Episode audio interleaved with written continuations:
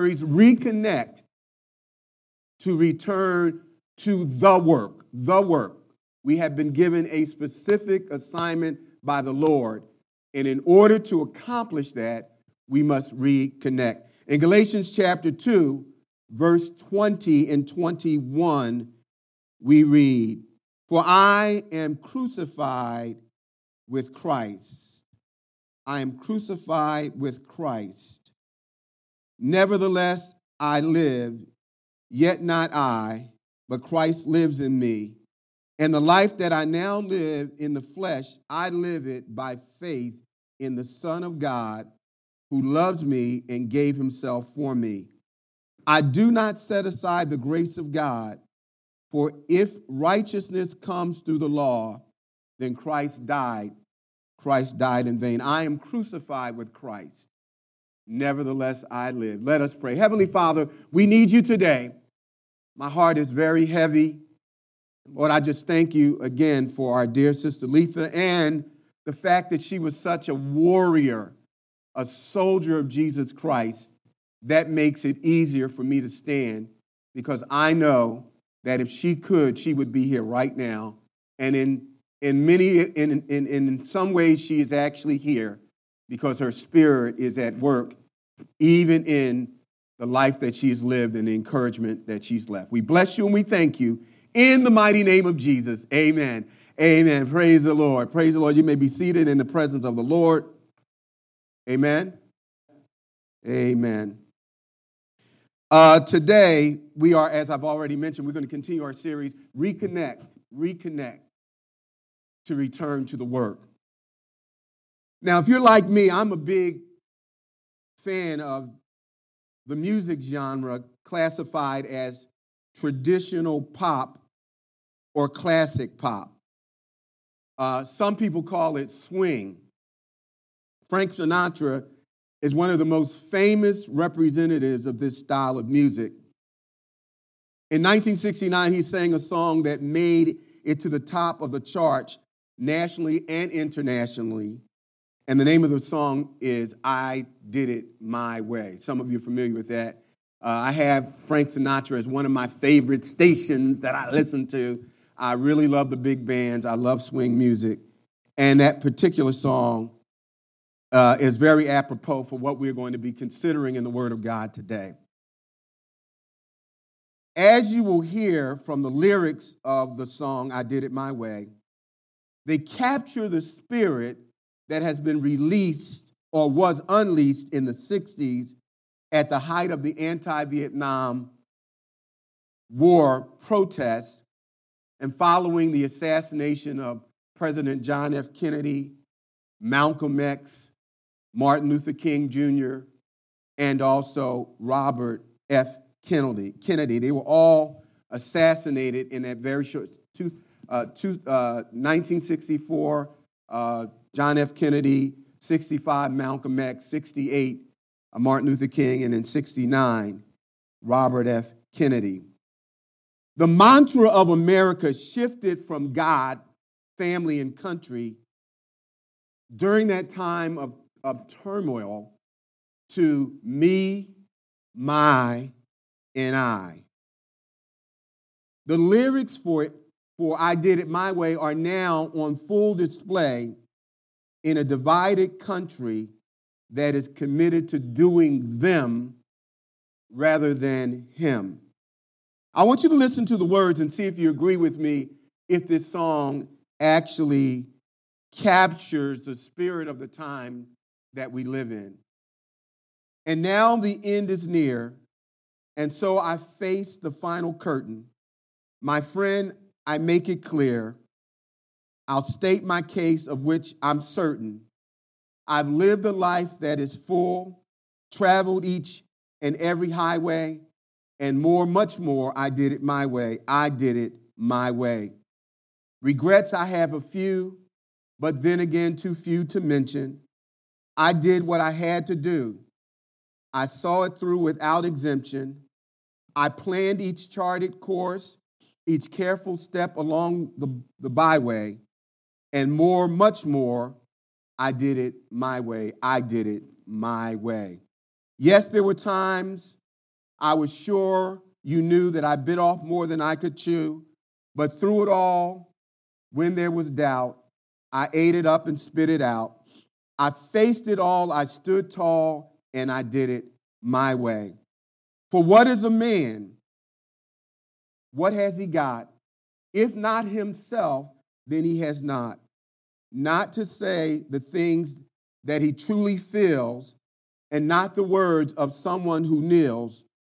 Let the record show I took all the blows and I did it my way. Yes, I did it my way. What Frank Sinatra called I Did It My Way has a new name today. We say, without much spiritual consideration, I'm doing me. I'm doing me. When we say that we're doing me, it means that I'm taking care of me first. I'm going to make myself happy. I've done for you and them. Now it's my time. I'm not trying to please anybody. I deserve to be happy just like you. And if I don't make myself happy, if I don't make myself number one, who else will?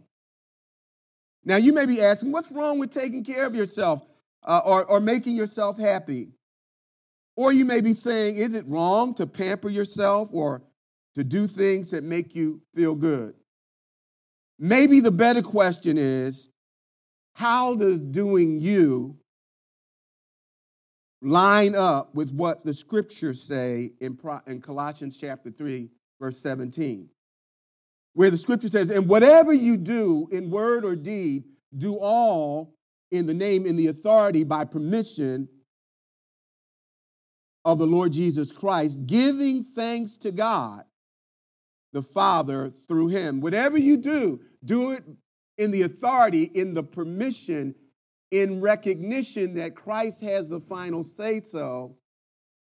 Let what your actions and your thoughts do line up with that scripture. And if you can say doing you lines up with the permission and the authority of Christ in such a way that he is pleased, then do you.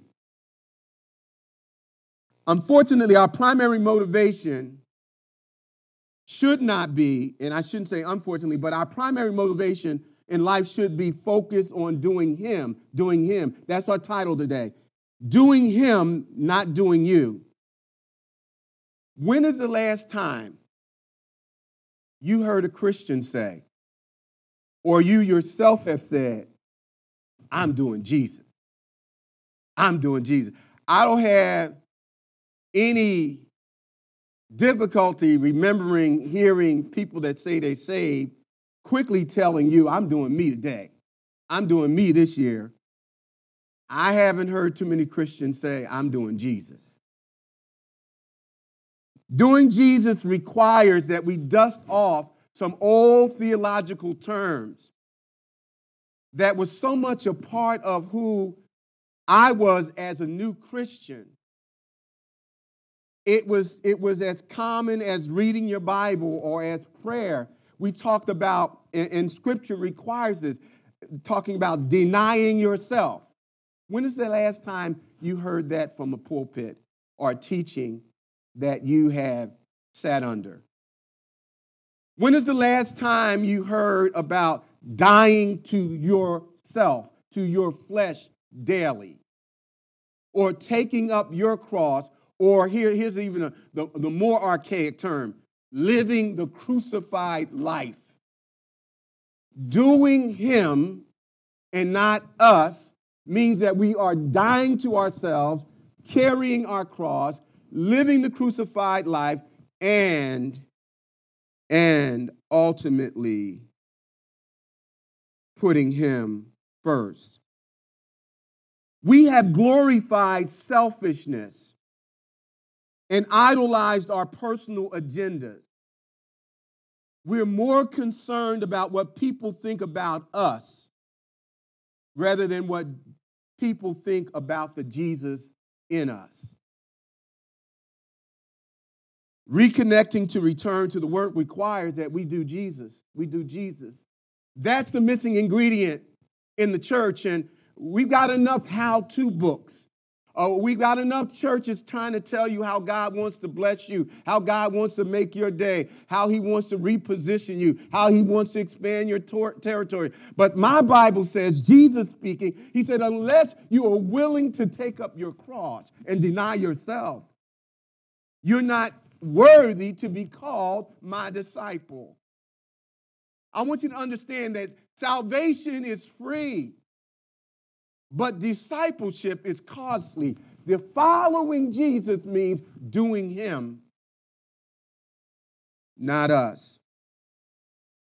This is how the Apostle Paul puts it in, in Galatians chapter 2, verse 20. This was my foundational scripture. Every Christian that was involved in any kind of discipleship when I got saved back in 1972 we understood denial. We understood taking up your cross. We understood what it meant to live the crucified life. Those were the kind of books that were going off the shelf as quickly as they could be reproduced. You're not finding those books anymore. But the Apostle Paul tells us that in order to live an effective and God centered Christian life, what he records in verse 20 must be true. He says, speaking of himself, in, in, in us, I have been crucified with Christ. And I no longer live, but Christ lives in me. The life that I now live in the body, I live by faith in the Son of God who loved me and gave himself for me. That ought to be every Christian's mantra, every Christian's mandate. That ought to be the thing that makes the blood pump, make the blood in your heart pump through your vein. The, the blood pump the your heart pump the vein, blood through your veins. You guys know what I'm talking about. The crucified life. Now I want to share with you four things about doing him and not us. Because this is the way it, it, this is the way it actually happened. When you genuinely know Jesus, you will never understand what it means to live a complete, fulfilled, satisfied life apart from doing Him. Because in Him, we find the true meaning of satisfaction. That's why Paul says in Philippians chapter 4, he said, I have learned what it means to be content. And then he gives a series of circumstances in his life how he had to learn. And he says, The reason why I am able to be satisfied, to be at peace, to be able to have joy in whatever my circumstances may be, he says, I can do all things through Christ who strengthens me. Some of us got too much money. Some of us got too much job security. Some of us think that we can't get sick. Some of us think that we're going to be here forever. And we don't have this commitment where Paul says, for me to live is Christ, and to die is gain. Now, here are four things that I want to share with you. If you want to do Jesus in 2022, if you really want to reconnect, and, and, and, and, and this, I don't know about you, but if, if Jesus wasn't in my life, I'd be depressed every day. And even as a Christian, if you are not connected with other believers, the devil is going to use discouragement. That's why the Lord says, Do not forsake the assembling together of yourselves as some do. Why? So that you can encourage, strengthen one another in these evil days. We need each other, church. But here's the first thing that we need to understand based on Galatians chapter 2, verse 20. That we're going to do Christ and not us, the first thing, write this down. It's a fact. Say, it's a fact. Notice the Apostle Paul says, I have been. I have been. Before we delve into the completion of that thought, I want you to consider that verb construction. He says, I have been. In the English, it occurs in, in the past tense, what we call the past tense. In Greek, they had at least 26 variations of verb tenses. The particular tense that is used by the Apostle Paul when he says, I have been, is what is called the perfect tense in Greek. And the perfect tense was used, and the only reason I'm mentioning the Greek is because all of the New Testament was written in what's called Koine or everyday common Greek. And so the original text of the Bible was not in English, it was in Greek. And so the word, the, the, the, the, the, the verbs that he's I have been or have been is in the perfect tense, which means Paul refers to a past action, something that happened in the past that has continual present results. Something that took place in the past that continues to have results in the present. I have been. Something happened to me in the past, and what took place, what transpired in the past, con- continues to impact my present. And so you need to declare if you're a Christian, something happened in the past. It's a fact. You have been like the Apostle Paul. What happened to Paul? Paul was heading to, he was on the road to Damascus. He had been assigned by the religious leaders to take into custody Christians, to bring them back to Jerusalem to either put them in, keep them in captivity, to stop them from spreading the gospel, or even like uh, Deacon Stephen to put them to death. It was Paul who held the coats of the Jews who stoned Stephen. And so he was emboldened to go and to take more Christians into captivity to do them harm. And en route to bringing these Christians in, he had a rock my world experience. Jesus appeared and knocked Paul off of his high horses onto the ground, and a bright light shined around him. And the Apostle Paul says, Who are you? And he says, I'm Jesus, the resurrected Christ who once was dead but now is alive.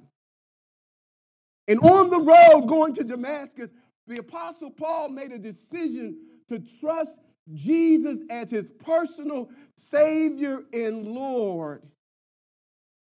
Bible says he became a new creation. The Bible says, if any man be in Christ, he's a new creation. Saul became Paul. His heart of flesh was turned to a heart of, his heart of stone was turned to a heart of flesh. He became in love with Jesus. And so when Paul says, I have been, he's referring back to that time on the road heading to Damascus where he where he got saved, where Jesus snatched him out of darkness and placed him into the kingdom of his light, where he experienced what the Bible calls being born again, the second birth, being born from above. He got saved in the past. In that past experience of trusting the Christ who put him on his backside and sent him into sent, uh, sent him into his purpose and vision had continued results. Paul says, I have been crucified, and what that experience has resulted in the blessing that I'm currently walking in. We have been, it's a fact. If you saved, something happened when you trusted Jesus. You have been. You have been. Say it's a fact. It's a fact. Now, this fact of having been, and we'll see crucified with Christ, it's personal. He says, I have been. The question is, have you been? is there a time in your life when you can personally point to where you, where you genuinely recognize that you were a sinner in need of divine grace and salvation? The Bible says we're saved by grace through faith, that not of ourselves. Is there a time in your life when you had been previously unsaved, but you're now saved? It's not only personal, but it's universal. The Bible says in 1 Corinthians chapter 12, verse 13, he says, For we all have been baptized by one spirit to form the body of Christ. And so it's not, it's personal. I have been, but because every Christian has the same experience at the point of salvation, now we form universally one body called the body of Jesus. So it's universal but it's also spiritual. it says that we have been born into one body by, by, by spirit. It's a spiritual experience. Jesus said, That which is born of the flesh is flesh, and that which is born of the spirit is spirit. He said, Marvel not that I say you must be born a second time. And he said, How can you how, how can you see the wind? And Jesus said, No, we can't see the wind like you can't see the Holy Spirit, but you can see the results of the wind blowing.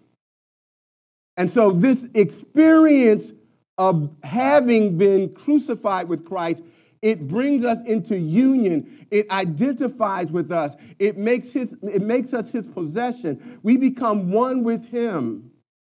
And it's spiritual. It's kind of like when a man and a woman, 29 years ago, I stood before an altar with a woman named Virginia Griffin, and we, we, we, we both exchanged vows. And at the conclusion of those vows, someone said, Now I pronounce you man and wife. And so the two that were the one, the two that were separate were now one. How did that happen? God said it's a mystery, it's a spiritual thing. It's something that's not visible, but it happens in the spiritual realm. So in the moment you say yes to Jesus, the Bible says it's not by works of righteousness which we've done, but by the mercies of God, we have experienced what is called the washing and the regeneration. What ha- the Spirit of God enters into us without anything that we can see with our natural eyes, and He makes us alive.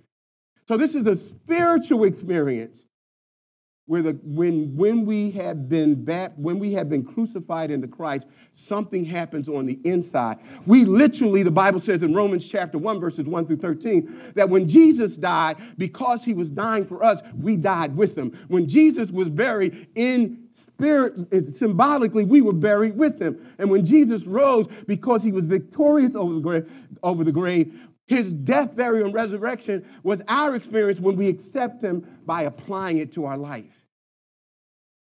It's kind of the same principle back in the Old Testament in, in Exodus chapter 14. Before the, in Exodus chapter 13, before the nation of Israel departed, and the Lord said, I'm going to take the firstborn of, of, of the, chil- the, the, children, the sons uh, of, of, of, the Egyptians. And he said, well, What I want the, the nation of Israel to do, I want you to take the blood of a, of a lamb without spot or, or, or, or blemish, and I want you to take the blood and put it over the, over the doorpost of all of the Israelites.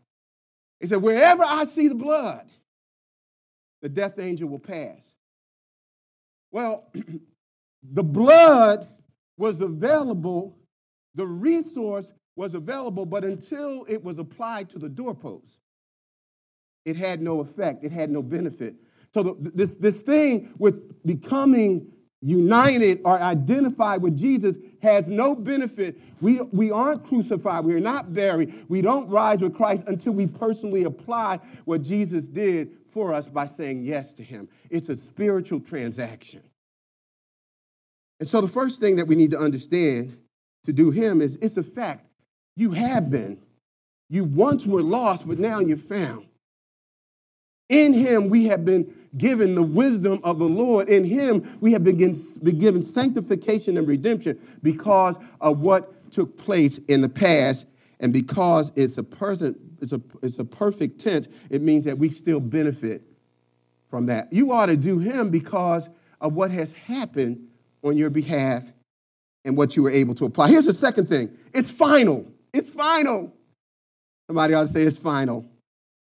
He said, I have been crucified with Christ. Past tense, I'm dead. I'm no longer alive. My life is hidden with him because spiritually, supernaturally, uh, mysteriously, as Christ was dying on the cross for sin, he in fact was dying in my place, and I therefore have victory over sin because he died for me. I'm crucified with Christ. Crucifixion means something had to die. Something has put, been put to death. On your behalf, something had to die. The Bible says, since you, in, in Colossians chapter 2, verse 20, hear me, since you died with Christ, the elemental spiritual forces of this world and the elemental forces of this world, why, as though you still belong to this world, do you submit to rules and regulations? In other words, we don't have to submit to rituals and, and, and, and work to try to be saved because we already died to the requirement that Christ satisfied when we died with him. You've been crucified. It's final. It's final. We have died in Christ. in, in Galatians chapter 3, verse 3, it says, And your life is now hidden in Christ. When Christ, who is your life, appears, then you also will appear with him in glory. Again, we have died, past tense, present tense. I'm crucified with Christ. But because of that past tense experience, I am currently benefiting from what Jesus did. But in the future, I can also look forward to the fact that I will appear with him. Here in 2 Timothy chapter 2, verse 11 says, Here's a trustworthy saying. Since we die, you're dead. We're, we're dead men walking with him, we shall also live with him. I am alive, but I'm dead because Jesus took my place on the cross, and spiritually, I was there with him, and the debt that needed to be paid is fully, fully covered. It's final. Say it's final. Now, let me share some of the benefits of death being final, the, the crucifixion of Christ on our behalf. He going on going to the cross to take our sins. That means that the price for sin had to be paid. The scripture says that the wages of sin is death, but the free gift of God is eternal life. I wonder if you understand that, that we all were sinners separated from God. There was a penalty, there was a price that needed to be paid. And so that is the reason why Christ came. He who knew no sin, the Bible said, became sin for you and me, that through his death we might have deposited into our bankrupt spiritual account the righteousness of God. I want you to know that the payment for the price of our sin has been made in full. In Colossians chapter 2, verses 13 and 14, the Bible says, God made, made us alive together with him, having given us all, having given us all our transgressions, or I'm sorry, having forgiven us all of our transgressions. Here it is, by counseling the record of the debt that stood against us with all of its legal demand, the debt of sin has been canceled because Jesus' death paid for it in full. I wonder if you understand. We would appreciate that if somebody would say, I'll pay your $100,000 uh, college loan.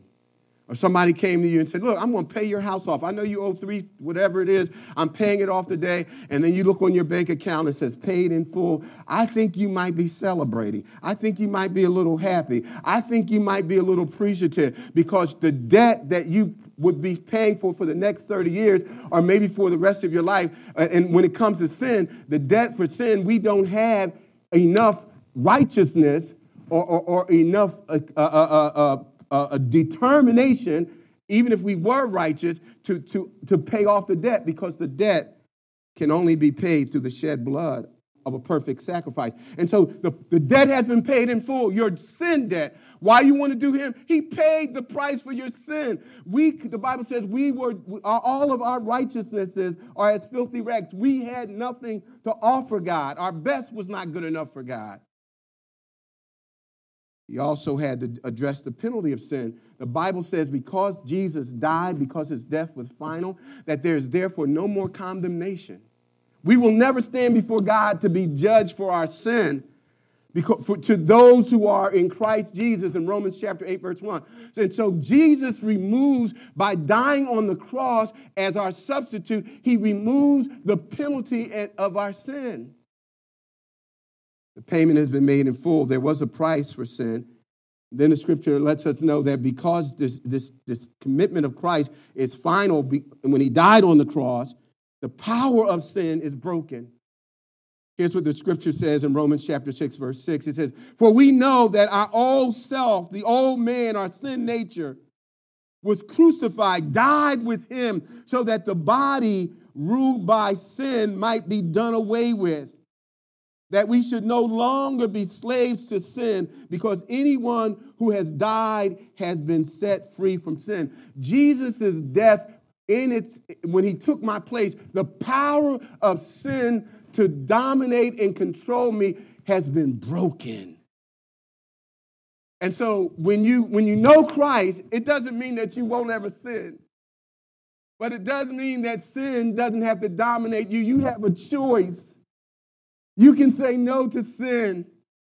You don't have to keep going back to the graveyard and resurrecting the, the, the, the, the, old man and, and allowing the old man to jangle the, uh, uh, uh, some keys in front of you as if he has authority. The old man, the sin nature, the Adamic nature. The power of sin has been broken. And if you think back, some of us may not think we were that bad. But the scripture says that the wages of sin, one sin, is enough to keep us out of heaven. God is holy, but Jesus paid the price that's what salvation is all about. That's what the Christian message is all about. That the very power and penalty of sin has been broken because Christ paid for our debt in full through his shed blood.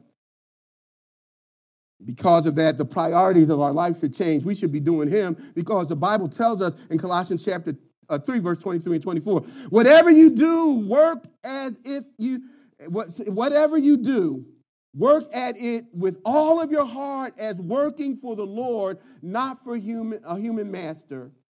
It is the Lord Christ you are serving. Our priorities change when you know Jesus. Jesus told the disciples that day in Matthew chapter 6, verse 13, he said, But seek ye first the kingdom of God. Our problem is our priorities haven't changed. We've been saved for 20 years and we still living in our carnality. We're still living in our feelings. We're still waiting for God to, to act like our annual Santa Claus, checking his list and checking it twice to see if we've been naughty or nice, to bless us versus putting him first. Our priorities change when you understand that the crucifixion of Christ is final in what it accomplished for us. When Christ hung from the cross, one of the last words that Jesus said, the six of the seven last words that Jesus said, he said, It is finished. Tetelestai. It is finished. He didn't say, I am finished. But what he said, what, what was finished? The, the debt for sin had been paid in full. The God had canceled out what you owed him and what we owed him. The Bible, again, the wages of sin is death.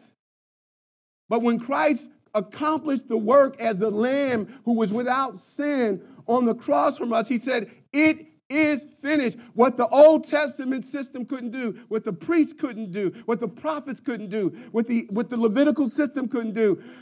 Jesus was able to, the Bible says in Hebrews chapter 10, he went into the holiest of holies, having shed his blood on the cross for our sins. And the scripture says that the, the, the curtain that divided the holiest holy was, was rent from the top to the bottom, and Christ entered in. And unlike all the other priests who every year they had to continue to go in and offer up a sacrifice for the nation and offer up a sacrifice for themselves. The Bible says that Jesus, our high priest, he went into the holiest of holies after he rose from the dead on the third day. And the scripture says he sat down because the work had been finished. It's final. The debt for your sin has been paid.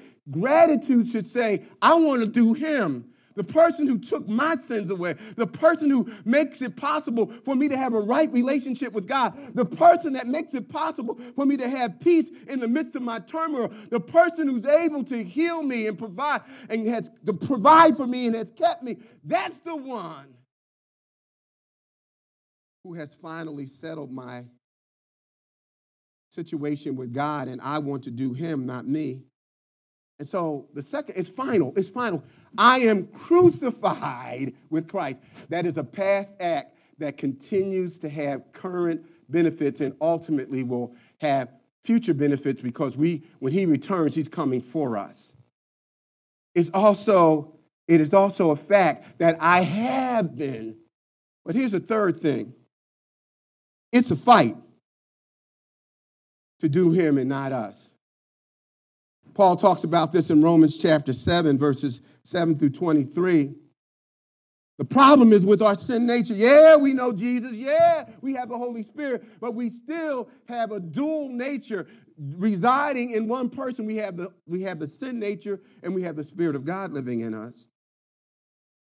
Paul says in verse 23, but I have, but I see another law at work in me, waging war against the law of my mind and making me a prisoner of the law of sin at work within me. He said, when I would do right, I do wrong. When I, when, when, and, and, and my, my heart's desire is to obey the word of God, but there's something on the inside called the, the sin nature, the Adamic nature, that even though I'm saved and I've died with Christ, that dead man wants to be resurrected whenever I'm not yielded to the Spirit of God. And so Paul said, This I say, walk in the Spirit so you will not fulfill the lust of the flesh, because the flesh and the Spirit are warring. And so if you're saved, you are going to be in conflict. It's a conflict, it's a fight. Sometimes we feel very guilty, and you should when you sin because the Holy Spirit, one of his ministries, is to convict us of sin. But the fact that you, you are even convicted when you do wrong, that's an indication that the Holy Spirit of God is residing in you because when you know Christ, sin will cause the Spirit of God to be grieved. A believer cannot comfortably live in sin. Jesus said that those who are saved will hunger and thirst for righteousness. He says to those who plan, who, who the, as the nation of Israel said, be sure your sins will find you out. The way of a transgressor is hard. If you're finding it enjoyable and easy to live in sin, it may be because you just religious. You never had, uh, you don't have a relationship with Jesus Christ. Because when Christ comes in, you will fight. You're going to be fighting. You're going to be fighting because the old nature is there. You're going to be fighting because the pleasures of sin. How many of you know that this sin is fun? In Hebrews chapter 11, verse 25, uh, uh, uh, uh Moses talked about his choice to uh, unite with the suffering of the nation of Israel or to enjoy the pleasures of sin that last for a moment. Don't let anybody lie to you and tell you it is not fun to satisfy the lust of your flesh, to do your own thing, to do you rather than God. Because to do God means you got to deny yourself, you got to take up your cross, you got to live a life that is constantly, you're dying to the flesh every day. The, we don't, the flesh doesn't want to do that. And so there's this, there's this fight going on, the pleasure of the world. And then there's the pressure of the world. The Apostle Paul talked about this in Romans chapter 12, verse 2. He said, But be not conformed to this world. Don't let the world squeeze you into its mold, into its way of thinking and acting, into the system that is under the God of this world. But be ye what? Transformed by the renewing of your mind, that you may prove that which is good and the perfect, acceptable will of God. There's the pressure to fit in. We want to fit in. We want to be accepted. We want people to like us.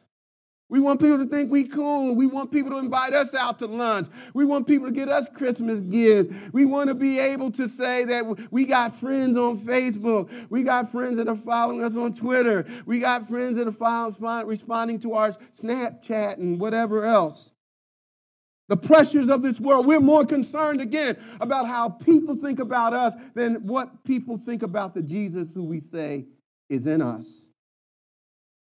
There's pressure to find satisfaction by pursuing your own agenda. I know there are things that I need to do with my life, and I'm just trying to figure out what path I should take. I'm trying to figure out how I'm going to get this next hundred thousand, next million dollars, where I'm going to live, how, what kind of car I'm going to drive. And so there's this pressure to try to find satisfaction apart from the Lord.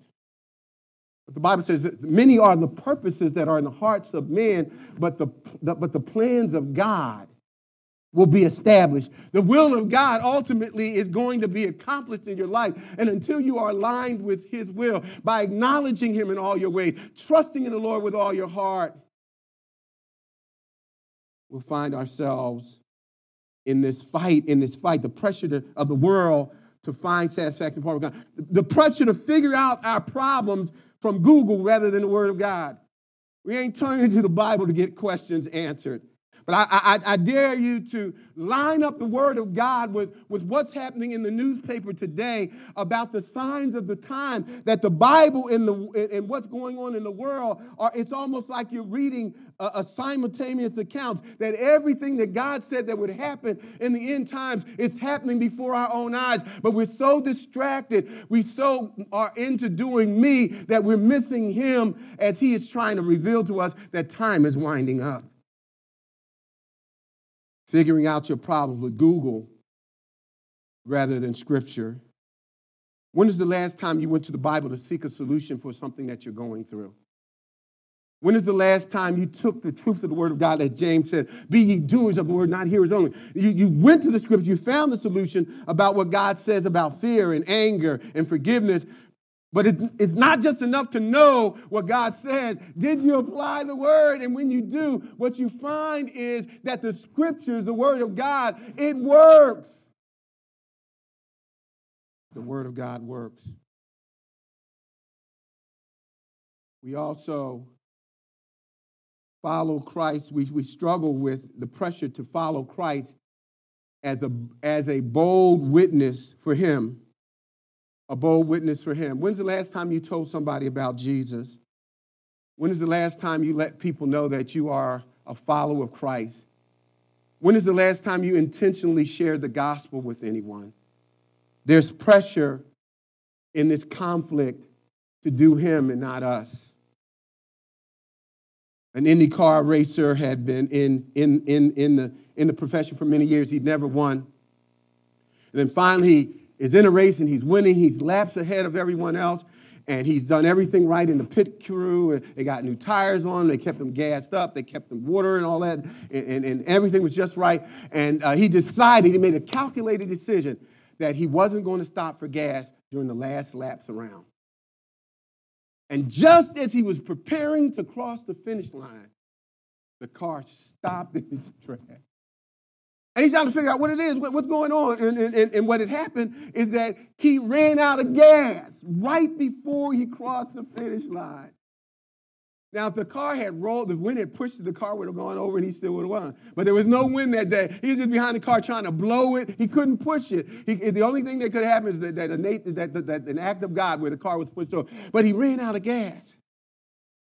And, and, and, and, when I thought about that, I thought about the principle is that in order for us to effectively win the race, Paul talks about the race that every Christian is in. We're not racing for a perishable wreath. We're not racing for things that are temporal, but we're worshiping in such a way that we become all things to every man to win some for Jesus. He said, run in such a way to win. And the only way that we're going to win, just like your car needs gas, the scripture said, be ye filled, be yielded, controlled, dependent upon the Holy Spirit. And as I am yielded to the Spirit of God, I can do Him instead of me.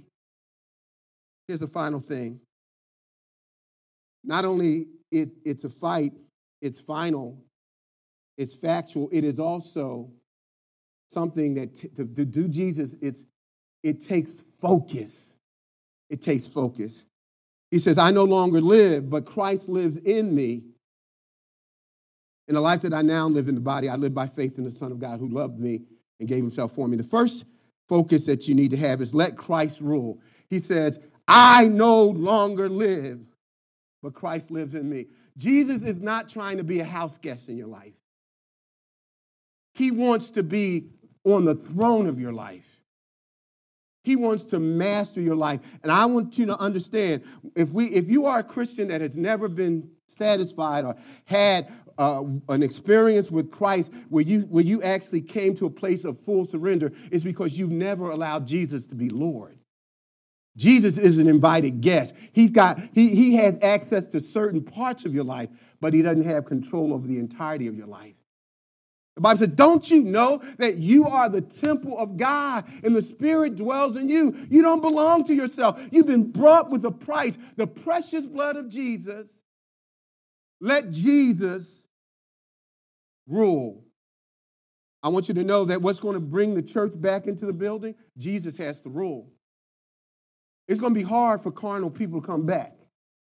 It's going to be hard for carnal people to hold on. This is the time the Lord is testing the church. Will you start doing Him rather than you? You will not find satisfaction in pursuing the lust of the flesh if you belong to Him. He died for you. The sin that you should have rightfully paid for has been paid in full. Do Him. Let Jesus rule. Let Jesus rule, but also live by faith. He said, The life that I now live, I live by faith faith in the Son of God.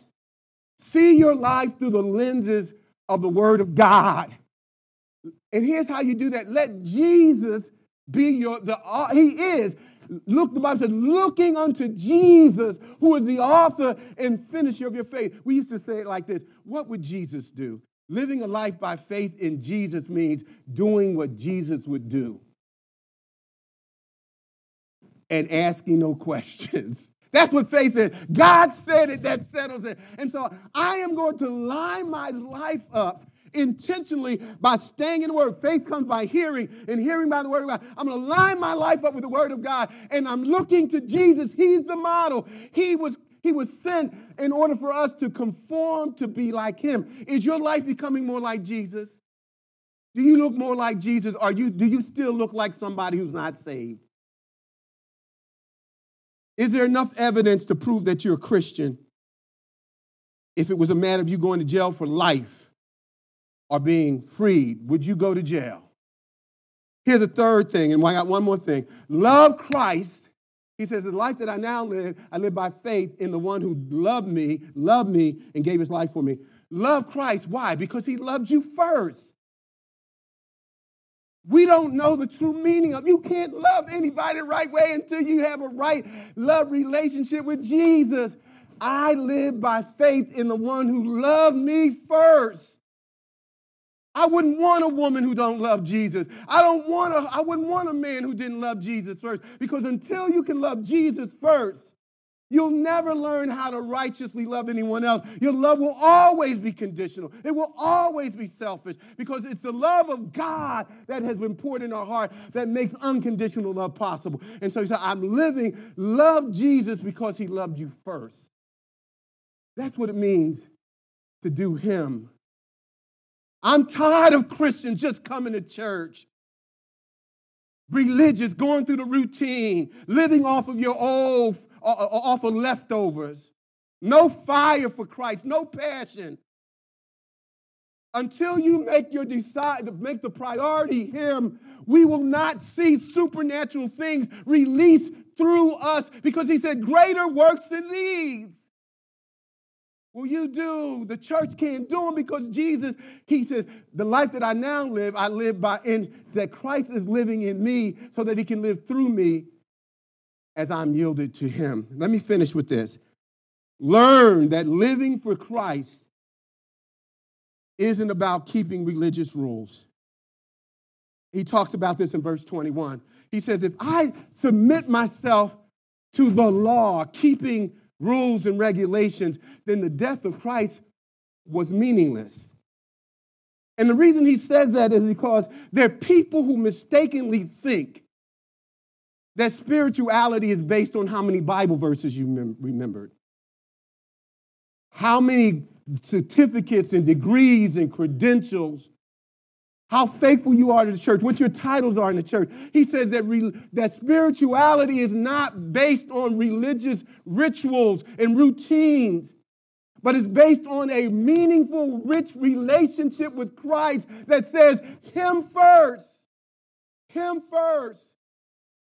I am going to run my decision through the grid of the mind of Christ. And what is the mind of Christ? He humbled himself even to the point of dying. I want to be like Jesus. And so when I do this, am I being like Jesus? When I say that, am I being like Jesus? If I go there, is this like Jesus? If I wear this, does this honor Jesus?